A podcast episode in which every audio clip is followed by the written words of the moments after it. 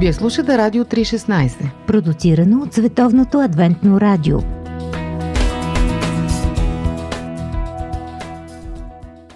Скъпи приятели, днес в джобен формат ни гостува Зорница Семерджиева, която е спец човешки ресурси и фокусът на нашия разговор е има ли точен човек за точната работа. Зорница има опит в тази сфера. Тя е работила за МТЛ и БТК като стратегически менеджер и като менеджер човешки ресурси в две чужди компании. Сега също се занимава с това. А, така че да започнем от там. Зори, добре дошла. И как избра ти своята работа? Как се заинтригува от тази сфера? Благодаря ти, добре заварила. Това е много интересен въпрос. Аз всъщност се занимавам много години, но реално, според мен, откакто съм се родила.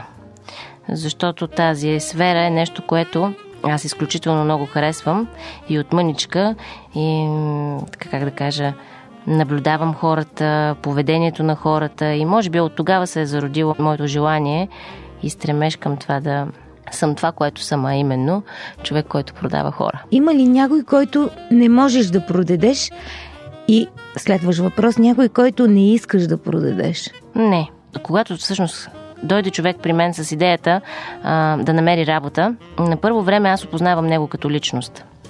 А, моята работа, според мен, е най-важното е да накарам човека да намери себе си и в, в, в, този път да разбере дали той самия е правилен понякога си притиснат, оставаш без работа, uh-huh. то обикновено пишеш едно CV и го разпращаш на всички възможни места. Ами това всъщност всички правиме, дори включая себе си. Но всъщност дълбочина процеса започва много, много по-далеч от това. А именно, аз смятам, че основата е а, ние сами да направиме план. И в него ти изчертаваш твоите желания, твоето виждане. Ам, Правиш Просто си визия. правиш абсолютна визия и на това, което искаш да правиш, на това, което искаш да постигнеш. За мен действа ли с хартия, при някой да. действа по друг начин, разговори и така. Но да просто опишеш правиш... как виждаш нещата с работата ти. Да. Простичко казано. И така чуваш всъщност себе си и вътрешния си глас, защото това е за мен много важното нещо да седнеш и да поговориш с себе си. Всъщност трябва да отсееш това, което ще работи за теб. Както един продукт има своя реклама, така и ти, когато отиваш да се представиш нали, себе си, също си вид продукт. И трябва да умееш да се рекламираш, от една страна, а от друга страна, ако продукта не е добър, всъщност рекламата е безполезна, защото в един момент ще стане ясно, че този продукт е негоден за целта. Ето това си мислят хората, всъщност не е така. Човека срещу тебе е компетентно лице, което ти задава точно специфични въпроси, модерна програма наречена Competent Base Questions, те са изключително въпроси, които могат да разберат дали ти си за тази позиция, дали имаш определените възможности да работиш това, което всъщност ти предлага компанията. За, за човека като цяло, изправен пред интервюто и насочил се към определеното работно място, най-важното е той самия за себе си да разбере дали тази работа е добра. В момента, в който отидеш на това работно място, започнеш да работиш и всъщност разбереш, че не е твоето работно място, то тогава нито ти ще си полезен на компанията, нито компанията на тебе, а това го забелязваме в много масов мащаб. Има работа, случва се работния процес да кажем, колелото се завърта и процеса върви. Но всъщност от двете страни няма щастие пълно. Поради тази причина, че човека, който застава срещу мен или срещу интервюиращия, не е сигурен дали, ам, дали наистина иска да го направи заради себе си. Фактически интервюто помага двете страни да се опознаят, нали така? Да. Четох, че много, много са важни тези първи 30 секунди, когато искаш да се презентираш някъде. Думите в асансьора им казват. А, така мислех и аз. А, пак казвам, че интервюращия, на интервюращия му е ясно, че този човек е под стрес, на интервюращия му е ясно, че а, всичките тези неща съществуват. И виж ситуация. А, човек влезе в а, то беше огромна зала, много стряскаща дори за мен самата. Много хора бяхме, защото този човек не се чувстваше комфортно, но така или иначе впечатли ни всички. Той влезе с цялата си харизма, беше изключително интересен човек, навсякъде отговаряше и дори на ефекта на фонията се справи блестящо перфектният човек за перфектната позиция. И ние казахме, вау, това е човека, той е невероятен, изключително. Но всъщност този човек просто е бил в някакъв определен муд, в някакво определено състояние. Да, той е наистина харизматичен, да, той е наистина, но е безотговорен. Той сам казва, аз дойдох тук, за да видя как се случват нещата, дали мога да издържа на въпросния изпит и от тогава някакси м- това беше... Той си е направил личен тест което е много важно. Аз а, адмирирам това нещо и а, апелирам към всеки, който иска да намери позиция а, добра, да ходи на интервюта.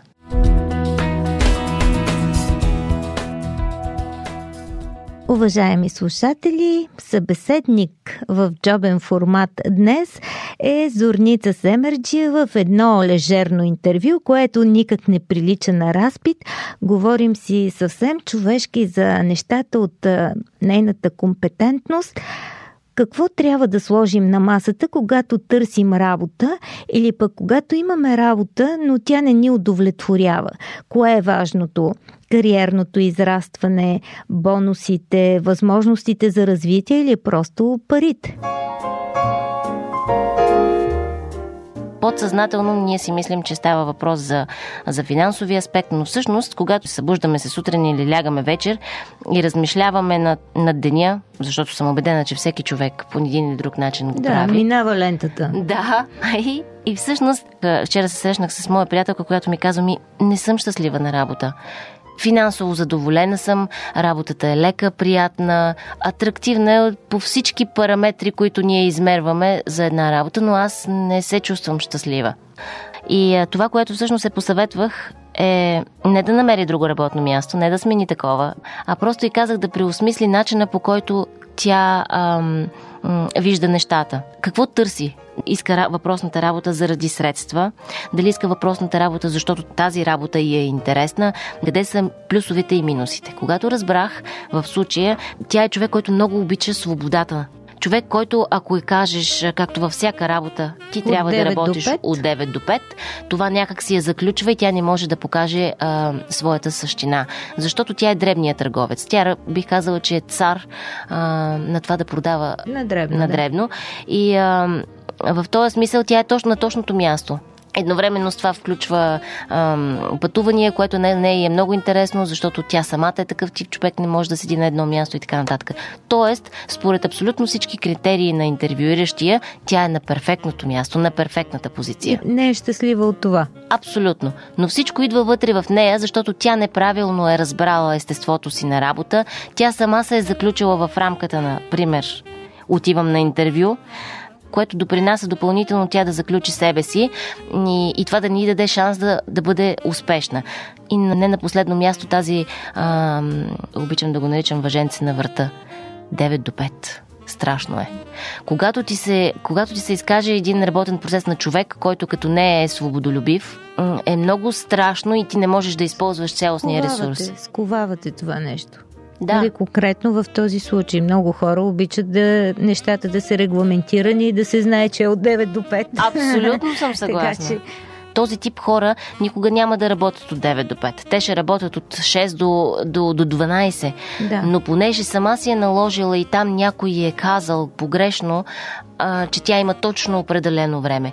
Фиксирано работно време хората като цяло, организациите, интервюиращите някак си не сме обърнати. Коментираме човешки ресурс, коментираме а, хората, че са важни и ценни, м- че са така двигателя на компанията. Всъщност, наистина, в естество много рядко сме обърнати към тях. Правиме го чрез програми, тренираме ги, развиваме, развиваме ги, благодаря. Но, но всъщност не, не се обръщаме като човека, като индивидуалност. И това е за мен е ключовия момент. Когато седнеш на въпросното интервю маса, ти трябва да седнеш с твоята индивидуалност. С това, което ти наистина смяташ и чувстваш. Без абсолютно никаква подготовка в смисъл на това какво ли би ми било зададено като. Да, кога си готова да даваш втори шанс? Намираш на някой една добра работа, той се проваля. Да. Аз не само съм готова, ами самата смятам, че човек, който получава втория шанс е е човек, който със сигурност ще е най-успешният кандидат от всичките, които намирам аз. Лично Така моя опит това показва е много това. интересно. Защо? Да. А, важното нещо в, в нашата работа е а, да има доверие помежду ни. И аз имах такъв а, скорошен случай. Всъщност даже не беше втори шанс, буквално беше голям втори шанс, защото а, работата, която вземаше, беше много отговорна и в крайна сметка а, той не успя да се задържи на тази работа, не я приемаше до там отговорно и Менеджерско място, така разбирам. да, И не се е справил. И след това? Ами след като а, той остана без работа а, и всеки човек, който остане без работа, има макар и ден, два, три, пет, 10 година, независимо, има Да време мисли. да мисли. Той мислеше първо, че е без работа. Той загуби мен като приятел, защото аз с всичките хора, които а, имам отношения професионални, те са мои, бих казал, близки познати, айде да нека използвам думата приятели. В този период от време той печелише доста, т.е. финансовия аспект него не го е докоснал по никакъв начин. И така след много време, а, за мен не случайност, но а, успяхме да помогнем на въпросните господа, всички бяха щастливи и той самия. И тогава един ден аз получих обаждане от него, а, с думите Помниш ли ме? Разбира се, че те помня, казвам аз. И той каза, «Вие- мина време много. Казвам, мина време, да, как си? И а, той замълча. И аз разбрах, че той чувства една а, вина, а, независимо кой си, каква длъжност вземаш, какъв си като човек. Когато получиш добро отношение и когато получиш честност, Да. ти в един момент от живота осъзнаваш или ситуация, или каквото, както искаш го наречи, те връща в този момент на, на разрушените взаимоотношения между честността на човека. Такава една ситуация кара дори безкруполен пакосник, защото този беше такъв, безкруполен пакосник, да се замисли, да се почувства недобре и макар след, може би, година, да търси да се докаже правилното нещо. Абсолютно. Пред тебе, Благодаря да. ти. Успях да намеря нещо, в което той да се изявява, без да е пакосник. Нещо, което да го удовлетворява. И той беше много щастлив и до ден днешен, между другото, е на въпросната позиция. Доста години се задържа там. Така че се свърши едно добро дело в цялата ситуация, защото той наистина беше пакосник и като ми звъни, е, да се чуваме рядко, но а, не изпуска, а, всеки път а, подчертава, че е бил голям пакосник и се е върнал. А, пакосник е бил, но с качества и ти си му помогнала да си намери правилното място. Да, той Да. сам всъщност си ги Просто намери. си съдействала. Което е страхотно. Като цяло ти си много сърцата с хората и по много личен начин искаш да им помогнеш, което те прави много добра в това, което правиш. Бог да благослови труда ти и в Неговото благословение да стига до тях и чрез тебе. Благодаря ти, много си Благодаря ти, искрена. Наденце.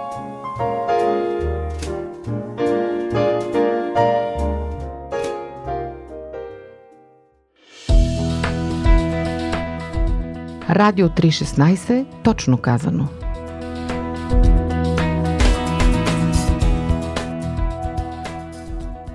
Скъпи приятели, в джобен формат днес гостува Ефи Парушев. Ефи, ти отчасти си и мой ментор. И винаги съм те Радвам се, възприемала да, така. Се, ако е така. Добре Благодаря дошъл. е. Благодаря много, благодаря.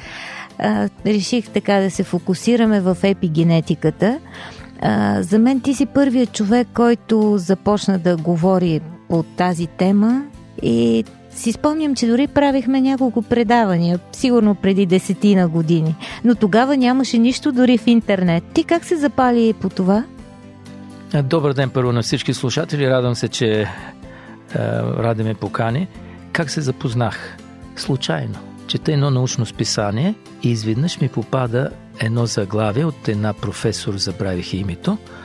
Тя пише, че ние вече не сме жертва дори на гените си. Свободни личности, които могат да оформят съдбата си и здравето си в зависимост от стила на живот. Защото освен гени, генетика има и епигенетика. От гръцкото епи, което означава над. Т.е. над гените има епигенетични структури, които могат да променят функцията на гените. Да включват или да изключват определени гени или да смълчават определени гени по съответни механизми, които зависят от нас, от нашия стил на живот. Даже да ги ремонтират. Даже да ги ремонтират, даже да ги смълчават, не само да ги смълчават, а да ги унищожават. Гени, които ще ни разболеят, могат да бъдат унищожени чрез тези механизми на епигенетиката.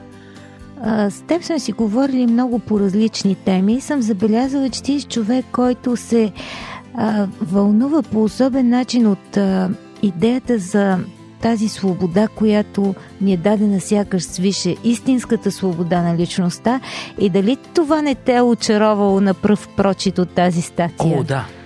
Между другото, тя започваше така, че ние сме свободни личности, дори в областта на своите гени генетичните си структури.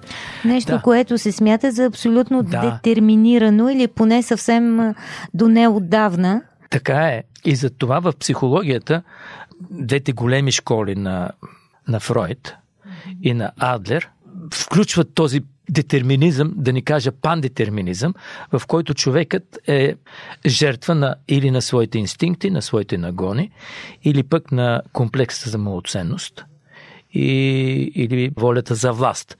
Тоест, ние сме мотивирани или главните мотивационни фактори според Фройд са нагоните, инстинктите, те ни детерминират, а според Адлер това е волята за власт или комплекса за малоценност. Страсти и комплекси. Страсти и комплекси. Горките Сега, ни е.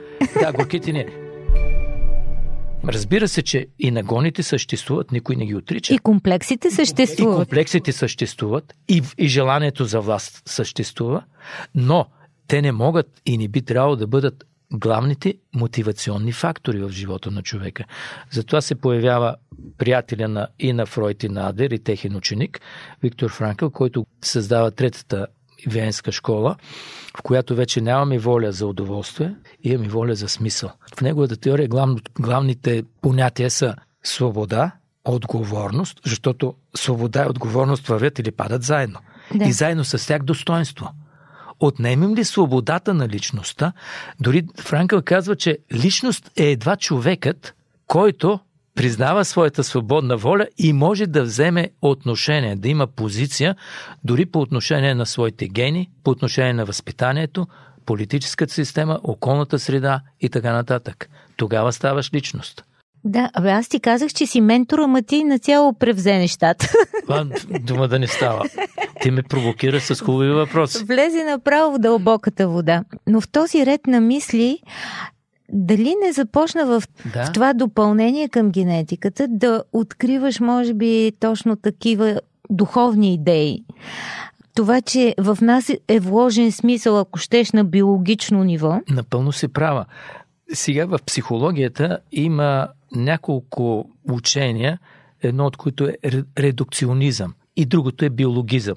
Разбира се, че има химически и физически процеси вътре, но човекът не е само това, не е само биохимия. Или пък биологизъм. Всичко е заложено в нашите гени. И именно епигенетиката даде в нашите ръце инструмент. Инструмента, чрез който ние виждаме, че дори на молекулярно ниво, на генетично ниво ние сме свободни личности. Дори в нашите гени е закотвена свободната воля на човека. Един автор много точно беше забелязал, че вече да правиш модерна наука не се нуждаеш от никакъв експеримент. Достатъчна ти е една химикалка или с хартия, пък сега и може би един компютър по-скоро.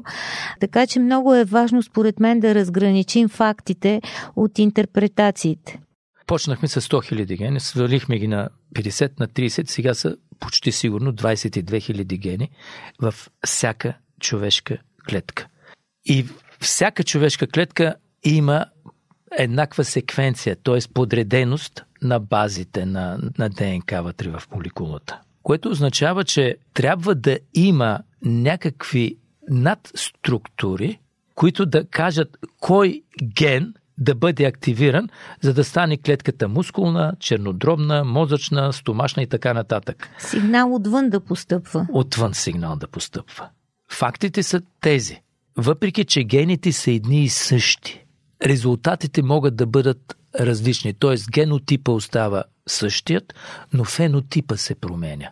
Т.е. външните образи, външният израз, генетичен израз. И всичко това зависи от нашия стил на живот. Да, в определен смисъл епигенетиката изучава как а, нашата биология а, си кореспондира с околната среда. Околната среда. С начина на живот, който живеем. С мислите, това, които да, имаме. Мислите, които имаме, положителни или отрицателни, настроението, липсата на радост в живота. Това вечно, мога ли да кажа, българско недоволство. От. Черногледството ни. Черногледството. Не си създаваме радости дори тогава, когато те не струват пари. Какво струва да излезеш ето в парка? Чуй песента на птичките, на штурчетата, зарадвай се. Малките Излез неща. в планината. Виж слънчевият изгрев, дори да не е в планината или на морето. Слънчевият залез, зарадвай се на това. Това не струва пари. Това дава радост на гейните.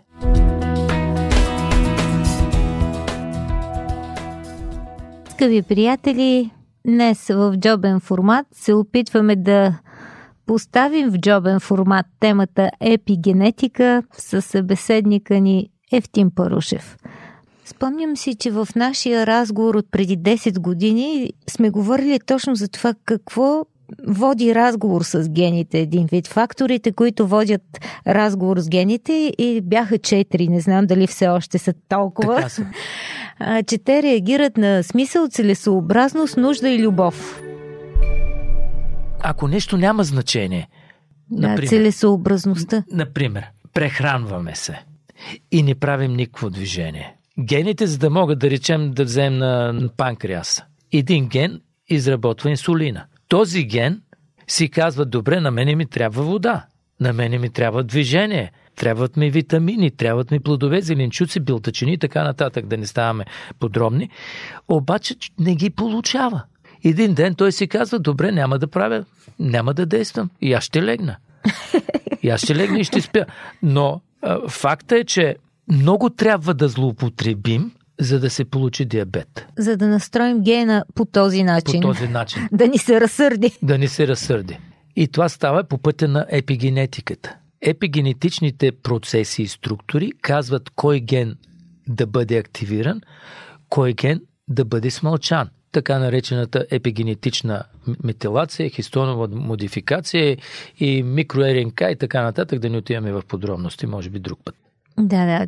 Бих искала да те попитам относно страховете дори на някои вярващи хора във връзка точно с тези науки от предния фронт, които може би стигат до границата на рационалното в много случаи и преливат във въображението на учените. Епигенетиката понякога е яхната от много по-источни умове. А, говори се за съзнание в мембраната на клетката дори. А, опитвам се да се сетя, абе, направо неща, които клонят към пантеизма дори. Сега тези научни факти може да се злоупотребява с тях. Но фактите са тук, за да докажат една истина, че ние сме свободни личности, които могат да решават своята съдба по отношение на здравето, по отношение на духа си, по отношение на бъдещето си, по отношение на, на децата си дори. В момента, в който ние станем детерминирани от външни обстоятелства, условия на живот, политическа система, възпитание, а, генетична структура, Ние може да се почувстваме крайно обречени, ако сме от по-ощетените. Както, или пък да бъдем горди с това, което сме получили. Както ти имаше една мисъл или пък я беше от някъде заимствал, че може да имаме гени Мерцедес и гени Трабант. Е, аз ако съм с гени Трабант, тогава Там не можем да променим нищо. Трабанта си остава трабант, но ако аз живея радостен и щастлив живот, доволен съм от съдбата си, желая да водя един природосъобразен начин на живот, храня се възможно най-добре, имам двигателен режим всеки ден, достатъчно сън и почивка, тези неща ще направят от трабанта много повече, отколкото ако се злоупотребява с Мерцедеса. Значи трабанта не те осъжда на, как да кажа, на един живот, който, в ремонт. който е в ремонт. Не в никакъв случай. Епигенетиката ни показва, че ако ние водим един добър начин на живот, какво означава това? Здравословно хранене, една добра социална среда. Ако искаш доверие в Бога, това е нещо много важно. Защото човекът е човек тогава, когато може да надскочи себе си, да излезе извън себе си. В момента, в който ти излезеш от себе си, който потърсиш смисъл, който да е извън тебе, срещнеш човек, когато да обикнеш, на когото да помогнеш и се докоснеш до така, както Франк, Франкъл казва, до трансцендентното, до Бога, до Божественото. Тогава се създават, той говори за пет универсалии, в които включва красивото, истинното, доброто, любовта и надеждата. И затова човек се развива само в ценности, които са извън него. Това не е ли теология в психологията? Това е теология в психологията, да. Mm-hmm. Дитрих Бонхефа казва неуспехите в деня, лошото настроение, лошите взаимоотношения, а, грубостта, неразбирателството в семейството, съпруг-съпруга. Всичко това се дължи на липсата на утрената молитва на този тих, качествен час с Бога. Mm-hmm. Колко време е минало, откакто аз лично съм се запитал не как съм аз, как аз се чувствам, а питам ли, тате, как си ти? Ти, който живееш в такава хармония, имаше мечта за нас, която ние, ние съсипахме. И ти виждаш убийства, изнасилвания, катастрофи. Виждаш това 24 часа, как се чувстваш, какво е на твоето сърце. Виждаш болни твои деца, а ти доброволно, преди вечни времена, а, постави принципа на любовта над принципа на твоята огромна сила. И ти можеш да подействаш, можеш със сила да решиш проблема с злото или с болестите, но тогава се нарушава хармонията в целия всемир, в който принципа и фундамента е морал, етика и любов. Да поставиш принципа на любовта над принципа на огромната сила и авторитет и власт, които притежаваш. Е, за това се изисква много морал. Абсолютно.